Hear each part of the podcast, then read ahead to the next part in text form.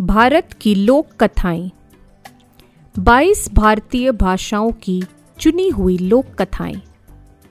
वर्णन करता मधुमालती शर्मा।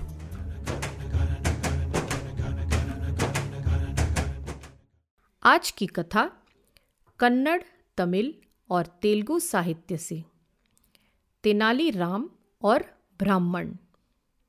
राजा कृष्णचंद्र राय की माँ मरणासन थी। उसने कहा, मैं मरने से पहले एक मीठा आम खाना चाहती हूँ। यह मेरी अंतिम इच्छा है। पर हाय रे भाग्य, उस समय आम का मौसम नहीं था। राजा ने चारों दिशाओं में दूर दूर तक अपने आदमी भेजे। कई सप्ताह पश्चात वे एक छोटा सा आम लेकर आए।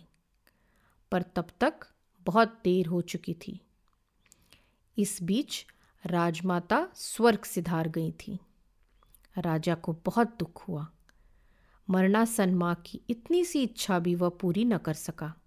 उसे यह भय भी था कि माँ की अतृप्त आत्मा यही महल में भटकती रहेगी और उन्हें परेशान करेगी।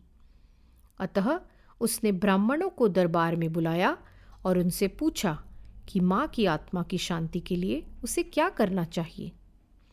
ब्राह्मणों ने सुझाया कि राजा सौ ब्राह्मणों को सोने का एक एक आम दान करें। इससे राजमाता की आत्मा संतुष्ट हो जाएगी।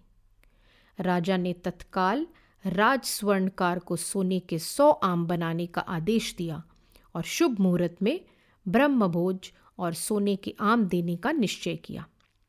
ब्रह्म भोज स्थल को जाने वाला रास्ता तेनालीराम के घर के सामने से होकर जाता था।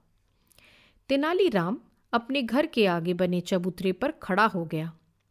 उसके पास लाल सूर्ख अंगारों की अंगीठी और लोहे की छड़े रखी थी।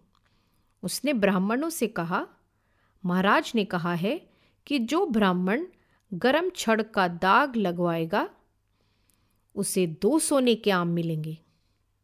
ब्राह्मण लालची थे वे तुरंत दाग लगवाने के लिए तैयार हो गए। कईयों ने तो एक से अधिक दाग लगवाए।